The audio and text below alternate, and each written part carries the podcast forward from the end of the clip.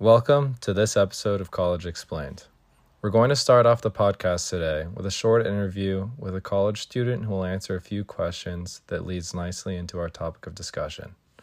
Hey Sabrina, welcome to College Explained. Great, thanks for having me. First, I wanted to ask you what you think are the biggest factors that make completing an, an assignment on time difficult.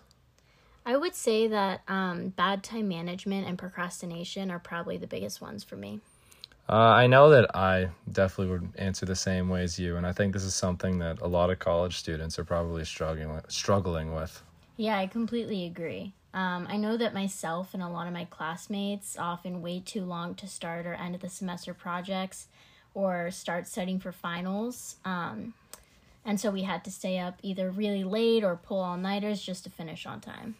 Uh, I went through a similar experience myself, and I think I can say the same about a lot of my friends. Um, and then the last question I wanted to ask you was uh, what are some of the strategies you use to mitigate procrastination, if you have any, and if you don't, that's fine too. I would say that um, breaking up larger projects into smaller pieces is probably the one that I do the most. And I also try to plan ahead and give myself deadlines for each of those individual pieces of the larger assignments. This interview basically outlined our discussion for today which is on procrastination in college students, the effectiveness of different strategies in reducing procrastination, and lastly, the role that time discounting is playing in the decision to procrastinate. I want to first talk about Dan Ariely and Klaus Wertenbroch's 2002 paper that looked at procrastination, deadlines, and performance. The researchers ran a variety of, of experiments trying to ascertain the exact relationship between um, different deadlines, performance, whether they were self imposed or external, and a variety of other things. Um, with the first experiment being on an introductory level college course, whose participants, who were students, were assigned into two groups based on class section, with the first group being the no choice group, where students were given evenly spaced, fixed deadlines to complete three essays over the course of a semester and in the second group, or the choice group, students were given a choice of setting each of the paper's deadlines up to the last day of class. However, with the uh, caveat of there being a 1% penalty per day beyond the self imposed deadlines. The researchers found that the students in the free choice group not only performed worse overall on the essays, but were also found to set deadlines that weren't optimal even when there were potentially large costs, which were the late penalties.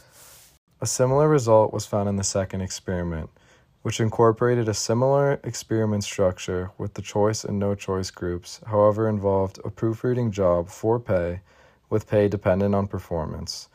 The findings of this experiment show that the effect is also true for monetary rewards rather than if they were just potentially better grades. And overall, this study really highlights something that many of us may have already realized ourselves or that external deadlines are more effective than self imposed deadlines in improving performance. One of the things I really took away from this paper was trying to think of ways to provide external deadlines for myself.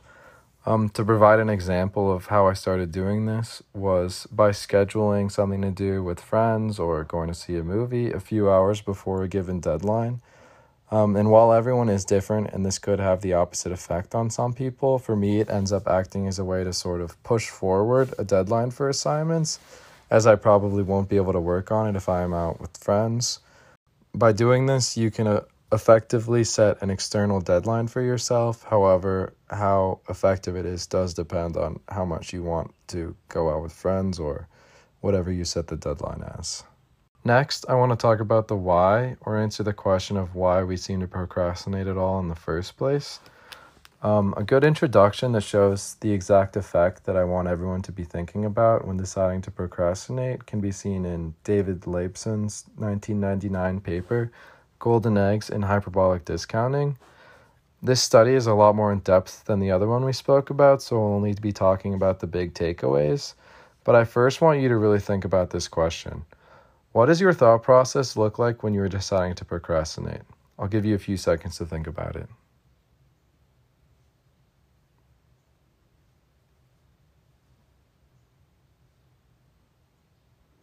For me, it usually comes down to wanting to do something else more, or I want to delay having to do the work, so I want to have to do it now or in the moment.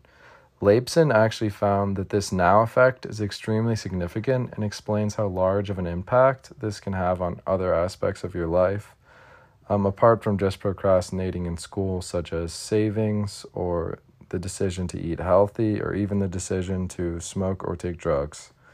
Laibson explains that the now can be accounted for by a psychological principle that we all exhibit and probably should to some extent, called intemporal time discounting.